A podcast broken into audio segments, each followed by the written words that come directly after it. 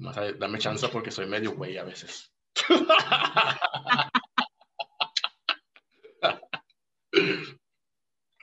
Hola amigos, ¿cómo están? Bienvenidos a ¿Y por qué no? Hoy tenemos de invitada a Elisa. a- ya ves, te dije.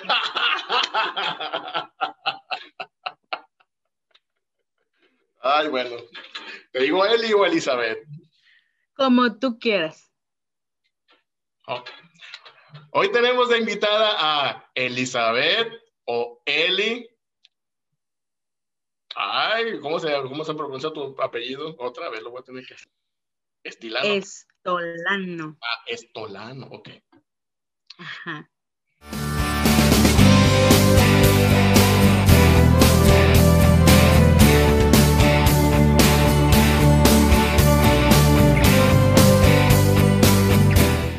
Hola amigos, bienvenidos a ¿Y por qué no? Hoy tenemos de invitada a la artista Eli o Elizabeth Estolano. Ella es un montón de cosas, multifacética, escritora, actriz, maestra y muchas otras cosas más que hoy nos va a platicar Eli, ¿verdad? Eli para los cuates o, o para todos. Eli para todos. Ah, muy bien. Para más confianza, ¿verdad? Claro. Oye, no- oye, cuéntanos un poquito de, de lo que tú haces aparte de lo que yo ya dije. Eh, ¿Ahorita estás en Mazatlán o dónde estás? Sí, ahorita estoy aquí en Mazatlán y soy, pues soy maestra. Es lo que más amo hacer en la vida, ser maestra. Ahorita no tengo grupo, no soy maestra frente a grupos, soy encargada de la promoción de la lectura en mi escuela, que en otros lugares se les llama bibliotecarios. Y, y bueno, no tenemos biblioteca en mi escuela, así que es una biblioteca móvil, hay que estarla cambiando de, de lugar para que los niños puedan, puedan acceder a, la- a los libros. O sea, tenemos libros, pero no tenemos el espacio de la biblioteca. Trabajo en la escuela Josefina Osuna Pérez, del turno vespertino, que está en el corazón de lo que se le llama aquí en Mazatlán la zona roja o zona de tolerancia. Y pues ahí tengo un proyecto con mis alumnos, que es del Club de los Cazarrespuestas. Son niños que tienen distintos talentos. eh, algunos son buenos para hablar, otros son buenos para escribir, algunos para el baile, etcétera. Entonces reunimos a todos esos niños de mi escuela y empezamos a explotar un poquito esos talentos que, que ya traen, pero vamos enfocados un poquito más hacia la literatura, porque pues es lo que, en lo que yo estoy, en la literatura. Y, y bueno, a través de la literatura eh, estamos eh, pues dando algo de educación emocional. Me Ujú. encanta la educación emocional a través de las artes, así que hago énfasis ahora en la literatura, ya enfocándome en eso. Antes era un poquito más dispersa y hacía un poquito de, de todo. Como ya dijiste, hago un poquito de todo, también, también dibujo, también pinto, también bailo, etcétera. Entonces, Ah, mezclaba un poquito todo, pero ahorita ya estoy más enfocada en la literatura y pues porque sé que es muy terapéutico el hecho de, de escribir lo que sientes, te ayuda mucho a, a manejar las emociones y pues a, a transformarlas en algo positivo, ¿no? Como lo es el arte. Oye, y entonces esto te ha llevado a ya publicar tres libros, llevas. Sí, tengo tres libros que he publicado de manera independiente. Eh, participé también en, en una antología que se llama Pata Salada, que es de, del taller de, de narrativa al que yo pertenezco, que dirige la maestra Meli Peraza. Y pues tengo también un libro con mis alumnos, es el primer libro que ellos, ellos escriben, este no lo escribí yo, este lo escribieron ellos, yo nada más este, a través de, de las actividades que tenemos a lo largo del año, pues fueron ellos es- escribiendo y los que son muy buenos para, para la escritura, pues me ayudaron a tallerear a los que no son tan, tan buenos. Y pues así fue que creamos el, el libro de Ríos de Cicatrices, que está escrito por niños de eh, 6 a 12 años. De esta colonia que donde, donde hace, donde tiene la escuela, una colonia vulnerable de aquí de Mazatlán. Así es, así es, en un Mm. contexto bastante complejo. Oye, y cuéntanos entonces, te encanta dar clases para niños, pero, y Eli de niña, eso soñaba con, con escribir, hacer em, todo esto que nos estás diciendo, actuar, dibujar, o, o, eras retraída, o eras muy dinámica, ¿cómo eras de niña? Pues fíjate que sí lo soñaba, era una niña muy, sí, muy retraída, era una niña rara, no jugaba mucho. No jugaba. Oye, algo así, porque yo también, y, y es importante decir que, que no es porque nos, nos, nos sientamos raros, sino porque pues, éramos así y pues hay cosas sí, que claro, claro. que hacer, aunque seamos de esa. Como existen tantos niños, ¿no? Y que luego los dices, ah, este niño es bien raro. Pero esos niños raros tienen um, talentos o tienen gustos diferentes, no sé, que, que creo yo que cuando los maestros los descubren, bueno, no creo, estoy segura de que cuando descubren esos talentos, pues el niño, o sea, le cambia la vida. Yo, la verdad que tuve algunos muy malos maestros y otros muy buenos. En la primaria sí tuve, ¿qué te diré? Como dos maestros buenos. Buenos me refiero a que no tanto en, en su trabajo de la enseñanza, sino en algo que es muy importante para los maestros, eh, como la observación. Cuando tú no sabes observar muy bien a tus alumnos, muchas veces eh, haces a un lado al, al, niño porque no es el niño de 10 o, o, esos niños que quedan en medio, ¿sabes? Que ni son tan, tan, tan buenos y ni son tan, tan malos como para que los recuerdes, o sea, que son desastrosos y eso. Eh, y muchas veces te puedes llevar una sorpresa con esos niños que quedan en medio, ¿no? Que no son ni de aquí ni de allá. O te puedes llevar una gran sorpresa con los niños que dices, este niño no va a hacer nada porque no le gusta la escuela, porque este, es muy desordenado, porque platica mucho. Es de, con esos niños te puedes llevar una gran sorpresa y la mayoría de, de los niños con los que yo tengo, pues el club, son de esos niños, niños que corrieron de otras escuelas, ya sabes. Uh -huh. Cuando los corran de otras escuelas, pues te mandan a, a las escuelas vespertinas, ¿por qué no? Porque sí somos marginadas las escuelas vespertinas, mandan a donde te acepten, pues. Y como esa escuela, pues, acepte todo, pues dicen, vénganse para acá estos niños. Y esos niños, pues, de repente te puedes llevar una sorpresa, hasta pueden ganar concursos, pueden tener talentos ocultos. Y bueno, eh, volviendo a lo de mi, mi infancia, sí, yo fui una niña diferente, diferente. Fui una niña bastante callada, eh, con gustos mm, raros porque en, tengo un recuerdo muy presente en primer grado que tenías que llevar tu juguete favorito y pues ya sabes, todos llevaron que la muñequita, que el trompo, que esto, que lo, ya sabes, ¿no? Y yo llevé el dominó y pues ningún niño sabía jugar dominó, entonces terminé jugando sola. Ajá.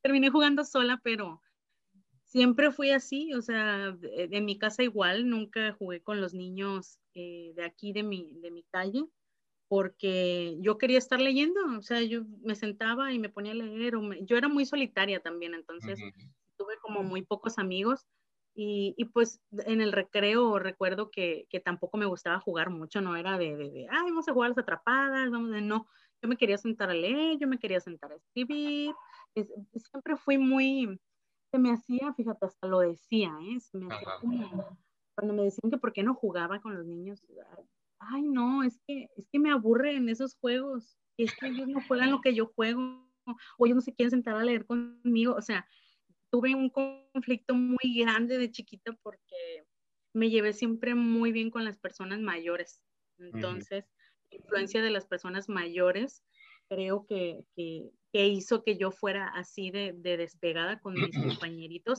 toda la primaria, ¿eh? Eso me pasó desde primero hasta sexto de primaria. Toda la primaria yo nunca encajé con ningún niño. Y hasta ahorita, dime. Hasta ahorita. No, pues fíjate que sí me, me gustaba, pues ya te dije, me gustaba leer, me gustaba, eh, me gustaban las películas de Libertad Lamar, que todavía me gustan, ¿eh? Pero imagínate a alguien de sexto de primaria viendo películas de Libertad Lamarque. Era o sea, una niña grande. Así. Sí, me acuerdo que había un programa de radio que se llamaba algo de viejitas, pero bonitas. No, no me acuerdo muy bien el nombre. Sí, no me acuerdo muy bien el nombre, pero por ahí iba. Y, y recuerdo que, que la primera vez que lo escuché, dije, yo tengo que escuchar este programa porque ponen puras canciones que me gustan de los 60s, de boleros, y yo era súper fan. Y, estaba yo en primero de secundaria, me parece, cuando descubrí ese, ese programa y empecé a, a, seguir el programa. Entonces recuerdo que el, el, locutor una vez le llamó mucho la atención que mi voz escuchaba mucho. Yo pedía canciones que incluso no tenía, las tenía que buscar. Y, y, una vez me dijo, espérame, no me cuelgues. Y se fue como al, al ya sabes, al comercial. Ajá. Y me preguntó, oye, este, ¿cuántos años tienes, Eli? Y yo, pues 12. ¿Cómo? Y yo, sí, 12. Oye, pero es que conoces canciones. Pues es que me gustan. O sea, en todo sentido fui siempre muy, muy diferente, pues, a, a, lo que normalmente harían las personas de mi edad. Y creo que eso me hizo, pues, encajar con las personas correctas, ¿no? También, porque igual tengo amigos que, eh, por ejemplo, tengo un amigo, mi amigo Freddy, que él es cantante cantante de ópera, y yo desde que lo conocí, sea, lo tomé hasta ahorita, que tenemos, ¿qué te diré? Como 15 años de amistad ya, pero porque él también era un, un joven así, o sea, lo encontré y me dijo, me gusta Agustín Lara, y yo... A mí también. Sí. yo no puede ser, ya, o sea, desde ahí lo adopté y dije, este, este tiene que estar conmigo para siempre. Y me ha costado mucho siempre adaptarme desde la niñez, este, mi adolescencia. Me costó mucho adaptarme, pero creo que lo fui haciendo bien y me fui acostumbrando a que las personas eran diferentes a mí, que también, así como ellos se adaptaban a mí, yo me tenía que adaptar a ellos. Y, y me ha servido también porque ahora cuando me encuentro con niños que son pues un poquito así como yo, diferentes a lo mejor, pues eh, aprendo a observarlos, a escucharlos eh, que uno aprende mucho de los niños, y, y, también a jalarlos, ¿no? Un poquito, oye, este, puedes convivir aquí, este, yo te entiendo, a mí me gusta eso que te gusta, o, o, o sabes buscar la, la conversación de, de, acuerdo a los gustos que tienen o lo que les interesa. Y también me ha servido, eh, pues, pensar en cómo me hubiera gustado que mis maestros fueran conmigo, ¿no? Como te digo, ya estuve eh, maestros que que pues pasé así de noche y no se dieron cuenta ni quién era. Y algunos otros que sí, o sea, sí dieron cuenta quién era, pero porque era la niña rara, ¿no? No porque me conocieran realmente. Entonces, no, pues siempre tuve sueños de ser escritora, sí, siempre, siempre escribí. Desde que estaba en primero de primaria yo escribía pues los cuentitos y así. Recuerdo que había que hacer una actividad de, de juntar unas imágenes y, y, con eso formabas el cuento, pero como todavía no sabíamos escribir, yo ya sabía, ¿no? Sí, me imagino, sabías escribir. Y yo, yo obviamente que atrás de la imagen empecé a escribir mi cuentito, o sea, ya narré todo lo que decía ahí la imagen. Y, y ya en quinto, cuarto, empecé ya con la poesía y todo esto. Siempre fue muy intensa siempre fue muy erótica, siempre, siempre. Desde niña. Haciendo, sí, desde niña, haciendo mis comparaciones de, de, partes del cuerpo, ya sabes, con la naturaleza, con esto. Pues, un erotismo lindo, ¿no? Porque también digo, la gente cuando dice erotismo y la gente piensa que, que, yo desde niña escribía de sexo, ¿no? Y eso no, no que ver. Pero sí, siempre fue mi sueño. Estudié teatro también, de chiquita, me gustaba eh, aprendí mucho en teatro a, a comunicarme, creo que eso me, me, sirvió muchísimo a comunicarme con los niños, con la gente de mi edad. Eh, música no estudié hasta, hasta la secundaria y curiosamente porque vengo de, de, de, una familia de músicos, entonces la música no es como que lo que más me guste, pero también canto. Eh, mi mamá fue cantante profesional, mi abuelo tocaba en un, en un trío, eh, tengo un tío compositor, o sea, he estado siempre muy relacionada con la música y a pesar de eso, no me, o sea, no fue como mi máximo, ¿sabes? Mi, mi mayor pasión o que yo quisiera dedicarme a la música. No, fíjate, no. Pero, o sea, sí, sí lo estudié porque, porque sí, sí me gusta, te digo, pero, pero no, nunca pensé en dedicarme a la música, la verdad. Siempre, siempre pensé que quería estar rodeada de libros y ya en la prepa descubrí que quería estar rodeada de niños porque aprendía mucho de ellos y, y porque me, me, sabía comunicar con ellos, curiosamente, ¿no? Crecí y ahora sí me comunico con los niños. Y las niñas no sea.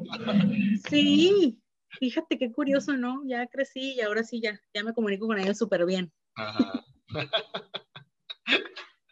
Oye, ¿y qué pasó en este transcurso o lapso de tiempo de que eres niña y empiezas a escribir lo que pensabas y eso, a ya ahora sí publicar? ¿Qué pasó en ese trayecto? Fíjate que fue algo complejo porque a mí me daba mucha vergüenza que me leyeran. Sí me gustaba mucho escribir, pero ya sabes, escribía al final del cuaderno ahí y, lo guardaba. Mi mamá incluso eh, de los cuadernos que iba a tirar, ella los arrancó y los guardó y todo. Ahora los leo y digo, ay, que yo escribí esto. pero algunos muy que digo ay, qué bárbara. Y otros que digo, wow, yo escribí esto, órale. Y fue complejo, te digo, porque sí me gustaba, pero yo no había conocido a nadie que, que se dedicara a, la escritura, o sea, alguien cercano.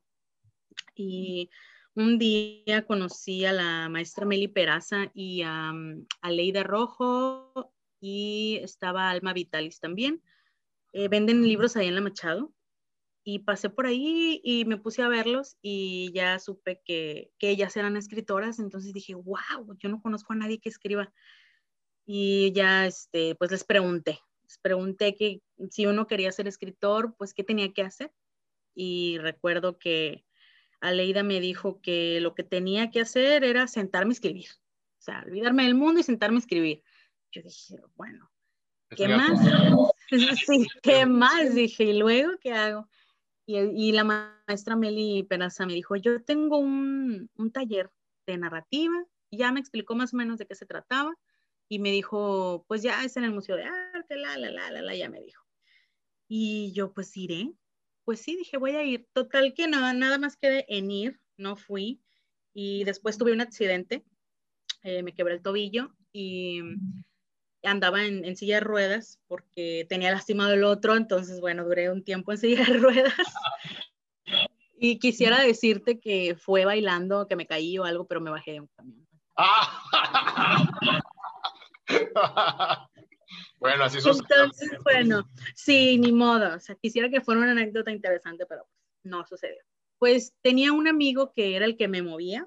Tenía dos, tres amigos que andaban casi siempre conmigo, pero ese en especial estuvo viviendo en mi casa un tiempo y él me movía para todos lados.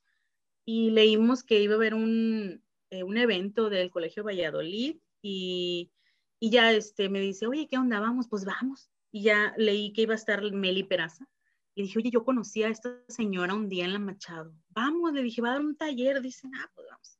¿Y por qué? Y, no? Porque, pues fui y lo peor que me pasó fue que en el colegio Valladolid no tenían rampas. No. Muy mal.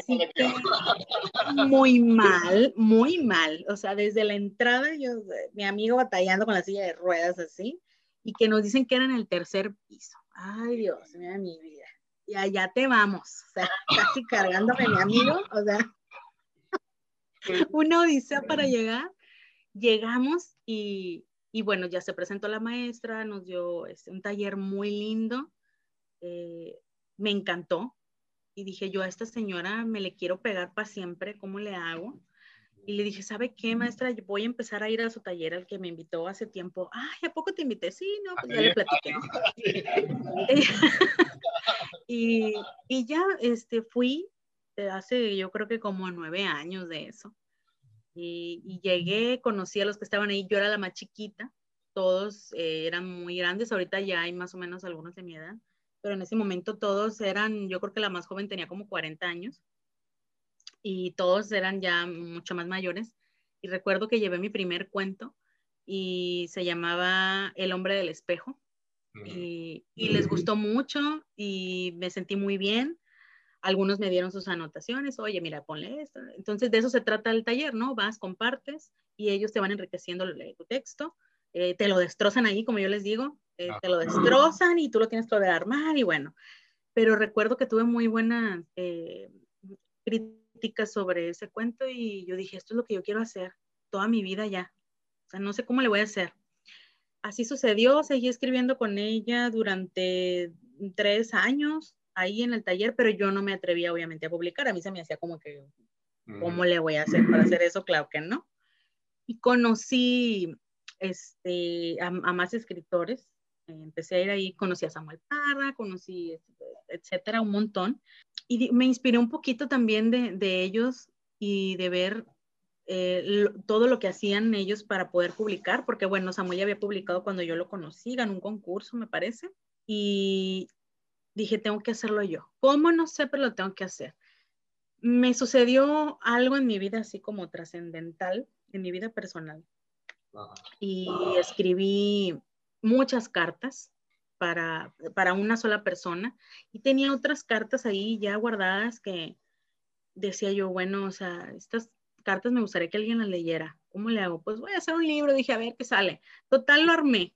Armé con lo que ya tenía ahí un, libro, según yo, dije, ay, esto es un libro, así, tal, lo armé.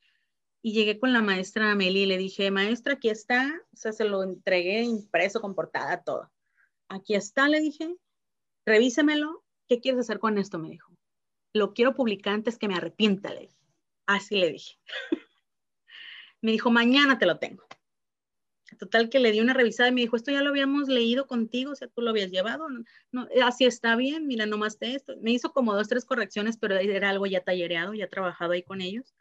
Y total que lo mandé, lo mandé a imprimir aquí en Mazatlán. Me costó muy caro, por cierto.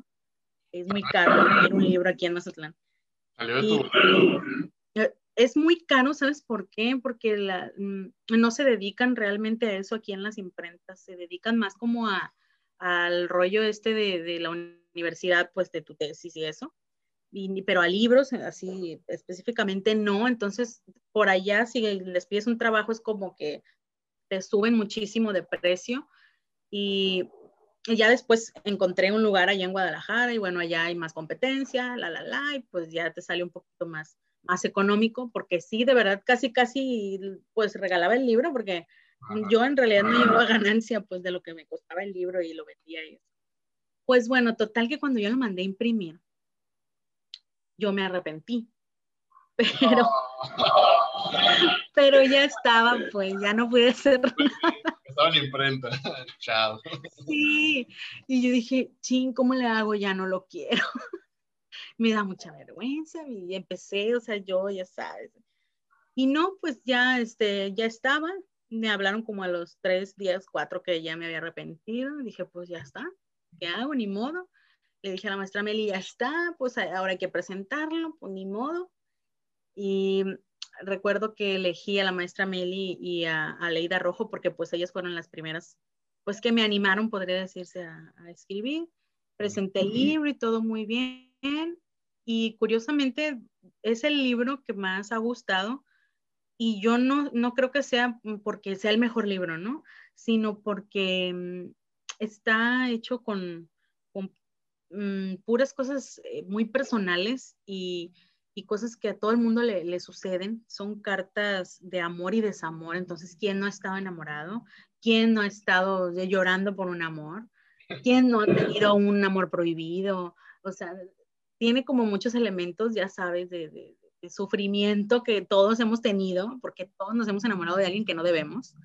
Entonces creo que eso es parte de, del éxito de, de, ese libro, que es el de Flores de y pues es el primero que, que saqué de manera independiente y, y tuve que, que volver a, a, imprimirlo porque se me terminó. Y, y, pues ha sido muy, muy bien aceptado, la verdad. Todos, ¿eh? Todos, la verdad, no, no he tenido ningún problema con mis libros. Eh, pero creo que ese es el, el que más ha gustado por esa razón, ¿no? Porque es muy fácil identificarte con él, con los personajes y con las situaciones, ¿no? Que suceden a lo largo del libro. Se me hace así como curioso que lo hayas hecho por tu parte, pues, con tu dinero.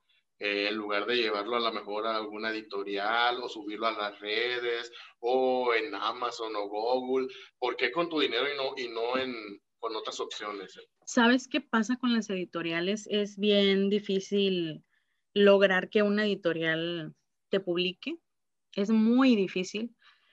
Y por ser el primer libro, creo que ni siquiera lo pensé y dije, yo lo pago porque si me espero que alguien me lo quiera publicar me voy a arrepentir, como te dije que ya me había arrepentido. y, y, entonces, pues creo que por eso fue la opción de, de.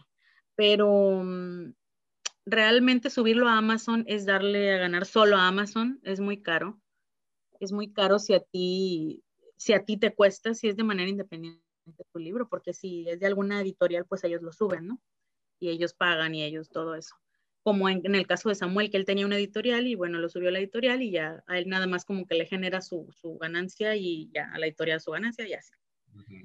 y, pero por ejemplo, el de Flores a Carmelita, que ya hace tiempo que, que, ya lo publiqué, ese sí he pensado en subirlo sin ningún costo, la verdad me gustaría subirlo, porque viene otro libro eh, que estoy escribiendo que es la segunda parte de Flores a Carmelita que la gente, bueno, me ha dicho, me, hace muchas preguntas porque en realidad el libro es de puras cartas y cada quien pues le da significado a la carta y cada quien va hilando y va diciendo, ah, o sea, escribió esto por esto, ah, y hay como muchas incógnitas ahí y la gente siempre me pregunta, oye, ¿cómo era Carmelita?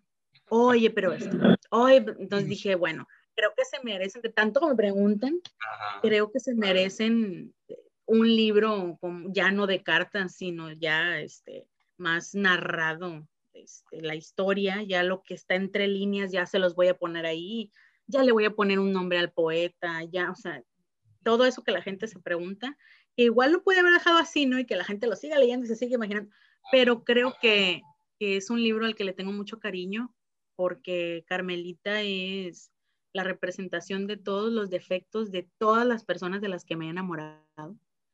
Entonces creo que merecía, merecía otro libro eh, un poquito diferente al, primero que hice, pero sí con los mismos personajes a los cuales les tengo muchísimo cariño, ¿no? Porque el, el poeta de Flores a Carmelita es, es un personaje que lleva mucho de mí, muchísimo, y creo que es con el que más me identifico y creo que es con el que más se identifica la gente también.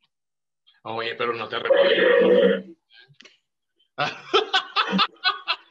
no, no te arrepientes. No, ya no me arrepiento, ya no me arrepiento, pero sí en ese momento se dije, no puede ser, ¿cómo le hago? ¿Cómo detengo todo? Sí, en ese momento sí. Ya creo que eso es lo difícil, ¿no? El, primero y, y el, el, hecho de, de desnudarte ante la gente, porque al final escribir es desnudarse, ¿no? Al final siempre pones algo de ti y en este caso, pues yo puse todo de mí, ¿no? En este caso fue así como que aquí está todo lo que yo escribí de mi vida personal, aquí les va. No fue tan, mm, ¿cómo te diré? O sea, no me inventé muchas cosas, pues realmente es, es un libro completamente, pues verdadero. Es un libro que salió de lo que yo viví no sucede lo mismo, por ejemplo, con el de los niños, el único que escribí de niños, se llama Pedacitos de Luna. Ese sí, todos los personajes están inspirados en gente que conozco, pero no es, no es realmente mi, mi historia. Pues. Entonces ya lleva un poquito más de todo, no como el de Flores a Carmelita. Y bueno, este lo escribí porque pues mis alumnos querían leerme, así que imagínate, vamos a leer un libro suyo? Y yo, ching, pues la maestra es escritora erótica, ¿cómo le Oye, si tienes este libro de, la, de, de cartas a Carmelita ahí con, o no, en la, en la biblioteca que tienes o no. No, imagínate, no, no, no. no, olvídalo. Fíjate que trabajé en Coyotitán y, y, allá tenía un, un, proyecto que no he podido hacer aquí en la, en la escuela, ya este año pasado iba a arrancarlo, pero pues con la pandemia ya no pude, que era un, un club de lectura con los papás. Y digo, porque no lo pude arrancar aquí desde el inicio porque en mi escuela, cuando yo llegué, era una escuela totalmente diferente a la que es ahorita y, y no conocía a muchos papás. Eh, hacía reuniones y nomás iban dos papás, así. Entonces eran papás muy despegados y, y no, no lográbamos acercarlos. Ya ahorita ya participan más, ya van más, entonces dije, ya puedo arrancar este proyecto, pero pues la pandemia no me dejó. Y en Coyotitán lo tenía. Eh, tenía un, un, taller, bueno, un club de lectura con los papás y el hecho de leer les daba puntos a los niños. Se llamaba Hijo de Lector, Lectorcito. Y los papás leían sus libros, primero empezamos con unos infantiles, porque obviamente no estaban acostumbrados a leer, y ya luego les fui como que aumentando y poniéndoles ya libros para adultos, pero cortos. Y puse el de Flores a Carmelita, curiosamente. Le tocó a una mamá eh, no recuerdo su nombre, se me olvidó, te iba a decir el nombre, se me olvidó. Bueno, a la mamá que le tocó cuando ya este, tenía que ir a compartirlo conmigo, porque aparte tenías que ir a decirme, maestra, ya lo leí y se trató de esto y esto y me gustó por esto y por esto no. Teníamos una reunión ahí para que me dijera. Pues total que me dijo, maestra, eh, fíjese que yo lo leí, me gustó mucho. Le dije, ¿qué entendió? ¿Qué, o sea, ¿qué le pareció el personaje Carmelita? ¿Cómo cree que era? ¿Cómo, le hice preguntitas. Y por lo general la gente me contesta cualquier cosa menos lo que realmente era, ¿no? O lo que yo pensaba, como yo este, quería a Carmelita. Y ella, ella me dijo exactamente lo que yo había hecho de Carmelita. O sea, no, pues es, esta es una, es una mujer casada, me dijo. Y yo, Perdón. O sea, mi personaje, el que yo creé, claro, es, es, una, es una mujer casada. Eso es algo que pocas personas identifican cuando leen el libro, o sea, identifican que es una mujer de la que no se debe enamorar al poeta, pero nunca identifican que Carmelita era una mujer casada. Entonces ella me dio así como detalles eh, muy específicos que, que yo tomé en cuenta para el personaje o para los personajes. Incluso me habló de los personajes que ni siquiera aparecen. O sea, personajes que sí, entre líneas por ahí, este, da a entender que existen, y incluso ella me, o sea, me, me, los dijo, y aparece este, no, o sea, no aparece, me dice, pero, eh, y ya me decía yo, wow, no, yo me enamoré en ese momento de, de, la explicación que me dio porque jamás me imaginé que esa señora que no había leído mucho, en realidad tenía poco leyendo, hubiera, o sea, entendido tantas cosas que estaban entre líneas, eh, lo cual me dio mucho gusto porque pues quiere decir que aprendió a leer, porque no es lo mismo este, agarrar algo y decir, ah, trata de esto, de esto, pero, o sea, no ve uno más allá, ¿no? Y menos si es para algo de, de la escuela, es, ah, así nomás. No, ella, o sea, me encantó. Entonces dije, este libro lo tengo que, que poner también con los, con los papás de, pues de aquí, de aquí de Mazatlán, no nada más para que me lean, ¿no? Siempre pongo libros que son escritos por mazatlecos porque me encanta que los lean y porque parte del proyecto es que ellos les escriban a, los, a los escritores, le hagan preguntas o les digan felicidades por tu libro, no sé lo que ellos quieran. y, pero dije, se los tengo que poner porque es un libro sencillo. Número uno, es un libro sencillo de leer. Y número dos, es un libro que todo el mundo entiende lo que quiere. O sea, de acuerdo como tú estás viviendo en ese momento. Si yo en ese momento estoy enamorado, bueno, para mí va a ser un libro de amor y que si yo estoy sufriendo, híjole, o sea, por lo general la gente que lo leía estaba sufriendo y luego me está, ay no, qué desgraciada la Carmelita. Por lo general era el primer comentario que me decían y a mí me daba mucha risa porque así identificaba yo, no, esta persona está en el desamor. Lo pensaba, ¿no? No se los decía. Pero, o sea, e, es un libro que, que de verdad eh, lejos de, de, ahora que, que, lo pienso y que no lo quería publicar, eh, me ha traído muchas satisfacciones. En ese sentido, ¿no? En la comunicación con, con las personas que me leen, más que los otros.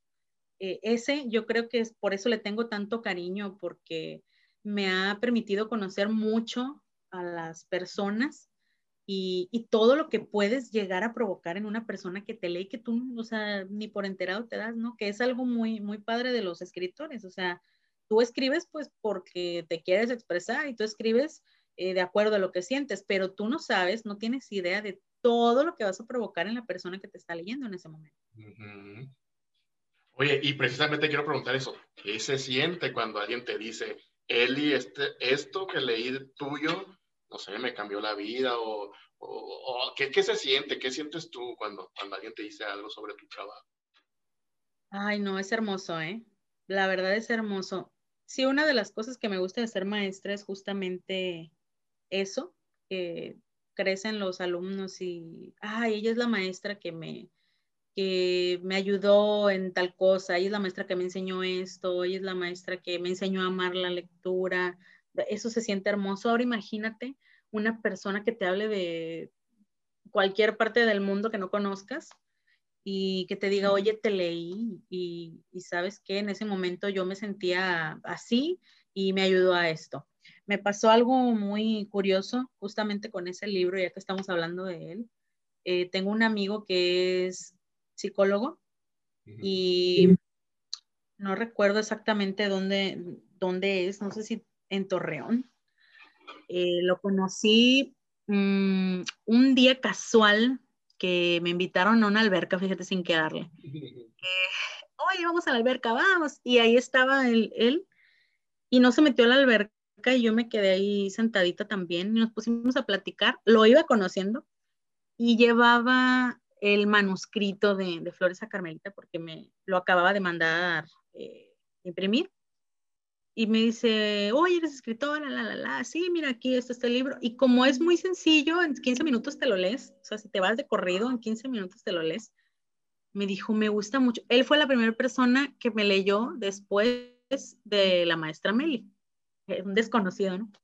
Oye, me gustó mucho. Eh, cuando lo vayas a presentar, dime. Ah, claro que sí ahí quedó. O sea, yo esta persona realmente no la conocía para nada y no, no lo pude invitar porque ni siquiera lo tenía ni agregado el Face ni nada, no sabía ni quién era. Y después me lo encontré eh, de nuevo por ahí eh, en, el, eh, en internet. Me lo topé, nos agregamos, platicamos, regresó a Mazatlán, vino así como por dos días, eh, me dijo, oye, voy a ir por mis flores a Carmelita. Ah, claro que sí. Eh, ya se lo di, lo firmé, ta, ta, ta, nos vemos. Así quedó. Y un día me escribe una, una chava mm, como a los dos meses, yo creo, de que sucedió eso. Yo ya había publicado hacía como tres años el libro. Y, y me dijo, oye, eh, tú eres la, la, escritora de Flores a Carmelita, ¿verdad? Sí, a mucho gusto dije, ay, qué padre, me están escribiendo, este, a lo mejor me están leyendo porque yo escribo también en mi, en Instagram, entonces a veces me leen ahí y, ay, qué bonito el poema que subiste, ay, gracias. Y me dijo, oye, es que yo lo leí, ah, gracias. Ah, dije, bueno, alguien de aquí que lo leyó, que fue a la presentación, qué buena onda, dije. Este, no, pues soy de tal lado, eh, estuve yendo a terapia con mi psicólogo y mi psicólogo me recomendó tu libro y la verdad que me ayudó mucho porque yo estaba pasando por, ya sabes, no, se aventó toda la historia y yo dije, wow, me dieron tantas ganas de llorar porque mm, sentí lindo que no fue solo como, oye, ¿sabes qué? Me identifiqué por esto, por esto, gracias, sino era una persona que, que estaba yendo a una terapia por algo muy parecido que le había pasado a lo que sale en el libro. Mm. Y el hecho de que, de que tuvieran, mm, pues, esas ganas de compartírmelo y de decirme, gracias porque lo leí y me ayudó en esto. Dije, wow, yo no tenía idea de que, de que uno pudiera hacer eso, ¿no? Sí, que hay gente que se identifica con lo que escribes, pero no que a ese grado de, de pues de creerlo terapéutico, ¿no? El libro, o, de, de, buscar la manera de que fuera terapéutico el libro para, para alguien, porque ella no fue la única que me escribió, después me escribieron como otras cuatro personas igual, o sea, ah, es que mi psicólogo me recomendó tu libro y la, la, la, la, entonces yo dije, wow, yo ni siquiera sabía que era psicólogo el hombre, ¿sabes? O sea, sí, ni siquiera sabía que era psicólogo hasta ya después que me dijo, oye, te van a escribir unos porque están leyendo tu libro y yo, ¿qué? Pues, o sea, gracias, dije, gracias porque eh, fue como también un, pues motivación para mí para seguir escribiendo. Siempre yo creo que la, mayor motivación para un escritor es esa, eh, que, una persona te dé, te dé su comentario y te diga a qué grado eh, le llegó lo que escribiste o, todo lo que provocaste en esa persona. Creo que esa es una gran motivación para seguir escribiendo. Y, yo tenía mucho tiempo sin, sin escribir, duré, duré bastante, bastante tiempo eh, para sacar mi, mi, otro libro, digo para adultos, porque el de, el de Pedacitos de Luna, pues era, era para niños. Y fue un regalo para mi mamá también, porque, ay, ¿cuándo vas a escribir algo para niños, por favor? Porque yo me la paso contando cuentos, imagínate. Me la ah. paso contando cuentos, doy mis clases, bueno, cuando daba clases ahorita, que yo no tengo grupo, pues no, pero daba mis clases y siempre buscaba un cuento. ¿Qué matemáticas? Vamos a hacer un cuento. Y yo me inventaba cuentos y cuentos. Y con todo hacía cuentos, ¿no? Que de las restas. Y que el señor fulano se fue a comprar. Y yo me inventaba unos cuentos y con el cuento ya empezaba a dar mi clase.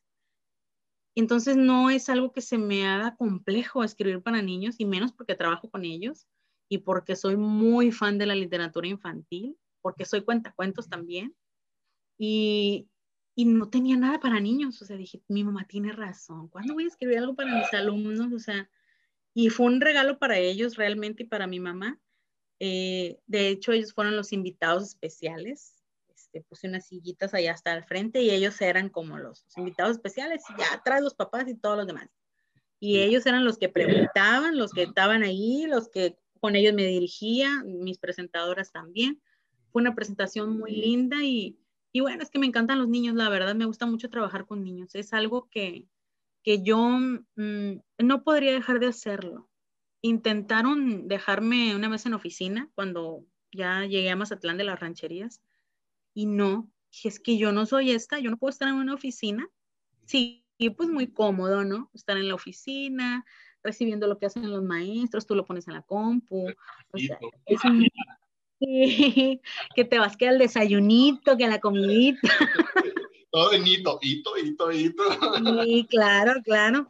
Pero, o sea, no, dije, esta no soy yo. Sí, es muy fácil acostumbrarse porque sí es pesado, ¿no? Porque hay esos momentos pesados en la oficina, a, inicios, a finales, o sea, hay como ciertos momentos muy pesados en las oficinas, pero todo lo demás es mucho tiempo muerto y no hay niños. Dije, no. Entonces, ¿ya qué horas juego con los niños? Dije, aquí no hay. O sea, las paredes y los demás compañeros tomando el cafecito, dijeras tú. Y no, dije, o sea, esto no, esto no soy yo. Dije, a mí mándenme con los niños a jugar, porque me encanta jugar aparte, o sea, soy, soy una niña, me, me gusta, yo, mis exámenes, estoy en contra de los exámenes, por cierto. Ah, yo también. Eh, mis exámenes son orales, son con juegos, o sea, el twister, jugamos al twister, ahí les voy preguntando, jugamos al Jenga, ahí les pregunto, siempre son así mis, mis exámenes, sí, o cuando tienen que ser escritos, porque sí, hay momentos en los que tienen que ser escritos, yo lo hago, o sea, que si nos gusta Phineas y Ferb, que si nos gusta Gravity Falls, que si nos gusta Dragon Ball Z, o sea, no sé, yo hago mis exámenes de eso, pero eh, eh, es también como lo que me gusta a mí y cómo me hubiera gustado a mí que me hicieran ese examen, no que me dijeran, eh, fulanito que ni conozco se comió 56 manzanas. Y claro que no, no se puede comer 56 manzanas, ¿sabes? O sea, Goku se las comió. sí, o sea, esos exámenes que donde no conozco a nadie, no, o sea, alguien que yo conozca, que si me gusta Goku, por ejemplo, a ver, Goku hizo tal cosa y la, la, la, y quieras o no, al niño le llama la atención. ya por el hecho de traer a Goku, ya es otra cosa creas un vínculo muy fuerte, pues, porque les dices que tú también estás en el mismo canal que ellos. Claro, eso es bien importante. Es bien importante en todos los trabajos, ¿no? Es muy importante. Si eres psicólogo, también es muy importante como que esa empatía, podría decirse. Y, y pues imagínate trabajar con los niños y que tú te pongas a platicar con ellos de las caricaturas o de los videojuegos o de cosas así que a ellos les gustan. O sea, es otro rollo los niños aprenden a ser tus amigos, sí, pero también aprenden a que eres mi amigo, pero te respeto, pues. O sea, porque el respeto es todo, ¿no? Tampoco hay que ser como, hay muchos maestros también que no se van a respetar y eso ya es otro rollo, pero puedes crear un vínculo con los niños de manera muy sencilla, como esa. Vamos a sentarnos a platicar de tu caricatura favorita. Y punto. Oye, Eli, y para tratar de hacer ese vínculo más grande, no, no, nada más con las personas que nos están viendo, sino las que nos están oyendo o a las que nos van a oír después cuando este video se haga viral. Oye, ¿cómo, qué, o, ¿qué le podemos decir a esos niños que como tú y como yo nos sentíamos a lo mejor muy distintos, muy diferentes y teníamos sueños y principalmente eh, lo, que quiero llegar, ¿qué les podemos decir a ellos para que no se desanimen, a que no se sientan muy separados de la sociedad o, o que no se sientan que, que, no van a hacer nada porque pues son muy raros o muy retraídos, sino al contrario, o sea, si eres raro, disfrútalo, eh, busca tu, tu, tu personalidad, tu creatividad y lucha por tus sueños. ¿Qué le podemos decir a ellos sobre esto? Pues eso, que, que nunca dejen de creer en sí mismos, en lo que pueden lograr. Uno puede hacer todo lo que quiera hacer. Que busquen también a personas afines a ellos, que se alejen de todas las personas que les digan no puedes, eres raro, eh, ay, quítate de aquí, eres diferente. Todos somos diferentes. O sea, eh, todo es cuestión de que mm, nunca dejes de ser tú mismo porque alguien más te lo diga y que nunca renuncies a todo aquello que te hace feliz, eh, sea lo que sea, y que sea siempre el mejor.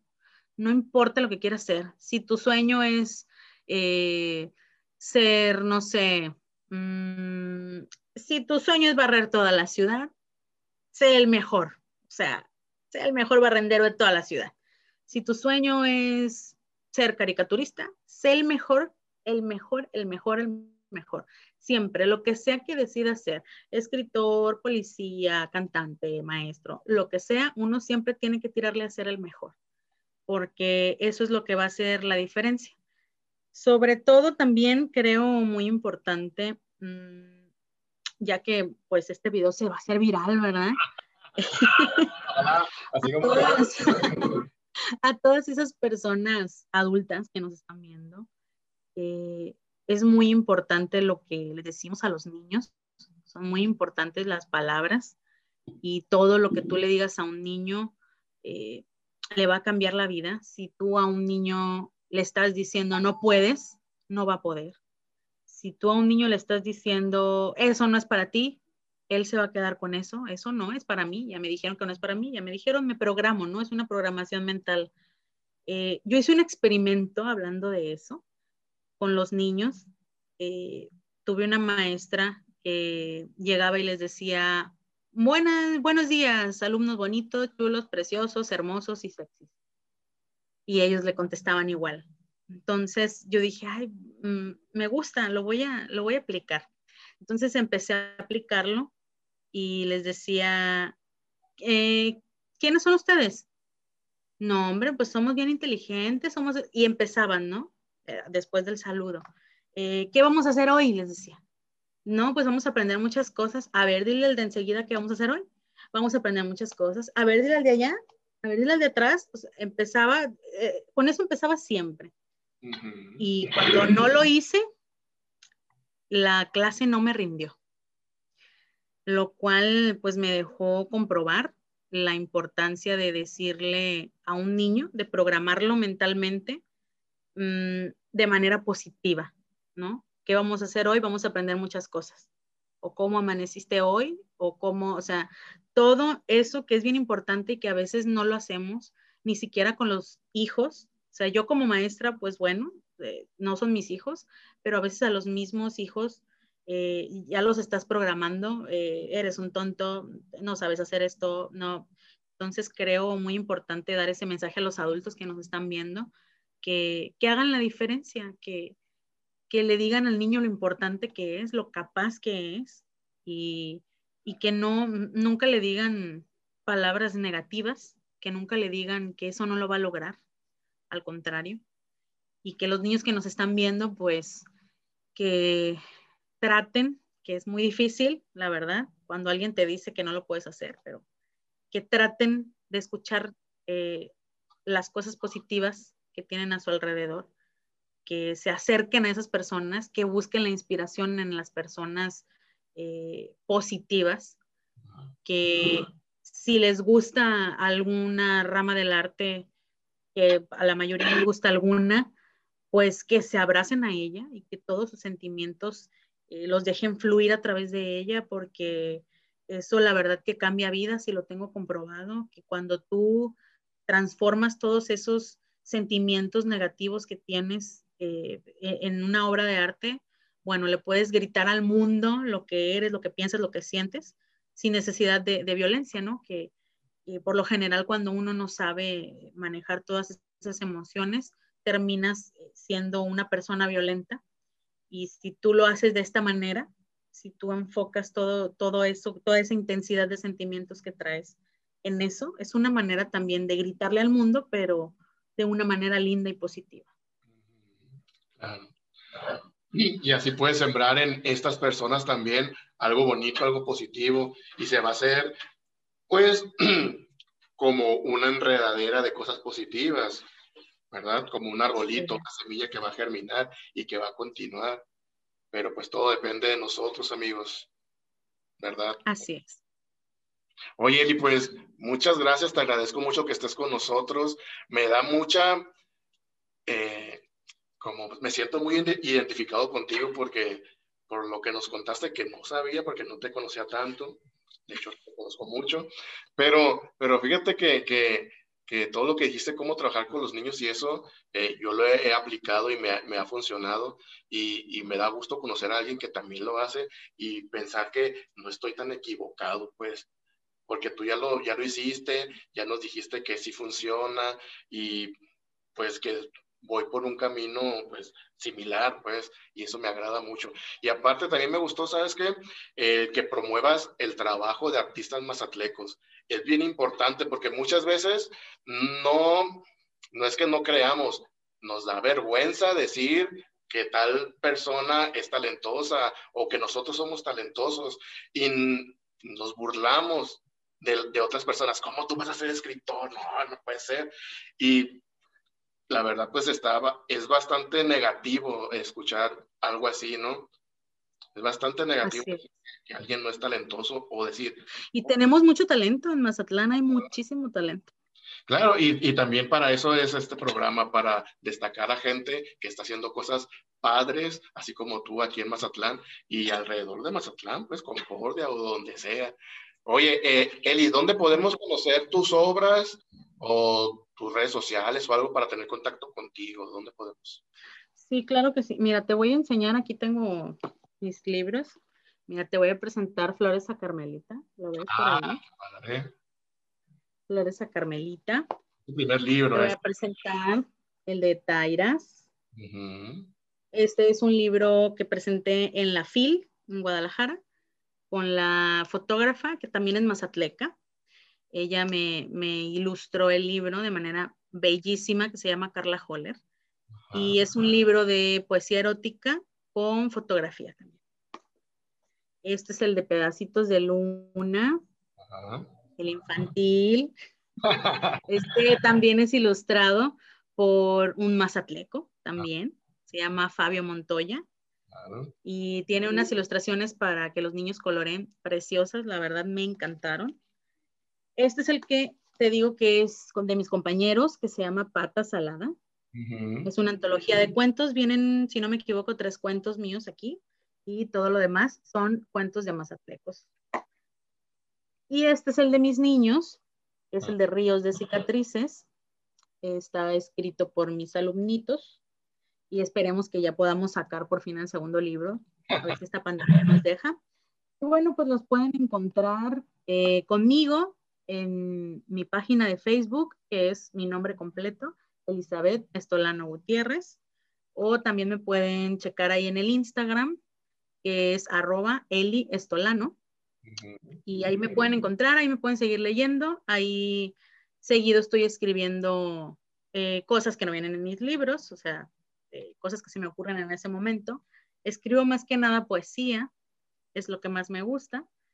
Y, pues bueno, nos pueden apoyar también a mí y a mis alumnos comprando su libro de Ríos de Cicatrices, que ya estamos eh, por sacar el segundo y estamos ya, ya juntando el dinero. Este, la verdad, fue patrocinado, hay que decirlo. Este fue patrocinado por la escritora Nicole Ferran, que es es una escritora que no es de aquí, pero es más de aquí que muchos, porque está enamorada de Mazatlán. Es una escritora cubano-americana y también patrocinado por Ocean Rodríguez, que creo que ya todos lo conocen, es el que hizo los carros del carnaval. Él fue una entrevista con los niños, eh, que las pueden checar, las pueden revisar en, en, la página de los niños, también nos pueden seguir, tienen su Instagram, Casa Respuestas, y eh, también tienen su canal de YouTube, que es donde pueden encontrar las entrevistas que han hecho, que eso es parte del proyecto, que no te lo platiqué, que los niños conocen artistas eh, de aquí de Mazatlán y de, de otras partes de, del mundo. Eh, personas relacionadas con el arte, eh, cantantes de ópera, escritores, etcétera, eh, bailarines, les hacen entrevistas, pues conviven con ellos y más que nada es también para que conozcan ellos un poquito más allá de su contexto, ¿no? Y, que se contagien de alguna manera de, todo esto tan bonito que a veces no tienen la oportunidad de conocer, porque hay que decir lo que es, a veces no, ni siquiera tienen para, para poder ir a la Plazuela Machado conmigo y yo ando buscando patrocinio por ahí, a ver quién nos ayuda para rentar un camioncito, para... Y porque sí hay muchos niños talentosos que, que nada más hace falta pues que les des un empujoncito y que los acerques al mundo, eh, al mundo que es tan diferente al que, en el que ellos viven, ¿no? Porque pues prácticamente su mundo es, es muy complejo. A veces uno dice, ah, es que están ahí porque quieren, pero es que a veces es muy difícil salir de ahí y necesitas pues quien te eche la mano para que salgas de ahí, ¿no? No, no todo es tan fácil como, como muchos desde su privilegio lo, lo, comentan. Entonces, pues ahí nos pueden seguir en las redes sociales también, los cazarrespuestas, y pues también lo pueden comprar conmigo el libro. Ok, bueno. Pues muchas gracias, Eli. Eh, te agradezco mucho estar con nosotros y espero te haya sentido bien. Eh, pues, ¿algo más que quieras agregar o decirnos? O... Pues muchas gracias a ti por invitarme. La verdad es que a mí me encanta que me inviten, ¿eh? me encanta. La gente no sabe, pero me encanta que me inviten a todos lados a platicar. A mí me encanta. Entonces ya, ya cuando tú me escribiste y eso dije yo, ¿quién es? ¿Lo conozco? No, sé, pero sí quiero. Se me hacía conocida tu cara, pues, y yo dije, sí lo conozco. Le dije, no lo conozco. O sea, sí lo tengo, pero realmente así en persona no lo recuerdo. dije, ay, no importa, se va a poner padre todo. Dije, vámonos. sí, claro. Y me encanta, o sea, me encanta haber estado aquí contigo. Eh, la verdad es que ha sido una de las charlas eh, pues más lindas porque son, e, es un poco informal, pero em, un poquito más sobre mí, sobre lo que no cuento en otras entrevistas que por lo general me hacen exclusivamente de algún libro. Entonces aquí me sentí súper bien contigo, ha sido un placer pues conocerte, ah, porque ahora sí que nos estamos conociendo aquí. Es un placer eh, estarte conociendo en este momento, es un placer estar aquí con estas personas que me están viendo. Y pues ojalá y tengamos la oportunidad de tomarnos un cafecito pronto. Órale, muy bien. Y, seguir platicando. Y pues ojalá y también vengan muchísimos, muchísimos programas, mucho éxito en, en esto tan bonito que estás haciendo, la verdad. Eh, ojalá y, y, tenga la oportunidad de seguir viendo todos los programas porque me gusta que, estés entrevistando a personas, como ya dijiste, eh, pues de aquí, personas que, estamos aquí, que a veces no nos conocen. Hay que apoyar el talento mazatleco, el talento local. Hay que apoyar cualquier talento, ya sea de literatura, cualquier rama del arte o lo que sea que estés haciendo, que esté dejando huella en el mundo, como esto que estás haciendo tú. Eh, pues hay que hacerlo. Muchísimas gracias. Yo te agradezco estar aquí, te agradezco que exista este, este, esta maravillosa plataforma contigo y nos vemos pronto, espero. Muy bien, esperemos. Ojalá que a lo mejor podamos eh, compartir algún proyecto, ¿por qué no? Claro que sí, yo encantada. Ah, bueno, nos ponemos ahí de acuerdo. Oigan amigos, pues muchas gracias por vernos y escucharnos. Les recuerdo que estamos en Facebook y en Instagram y también en YouTube, John, eh, Chesqueando y por qué no. Muchas gracias a todos y nos vemos muy pronto con otro personaje así de talentoso como Eli Estolano. Muchas gracias, Eli. Gracias. Gracias. Tú eres como un sueño y yo tan solo soy un pobre soñador. Tú eres como un sueño y de ese sueño nunca quiero despertar.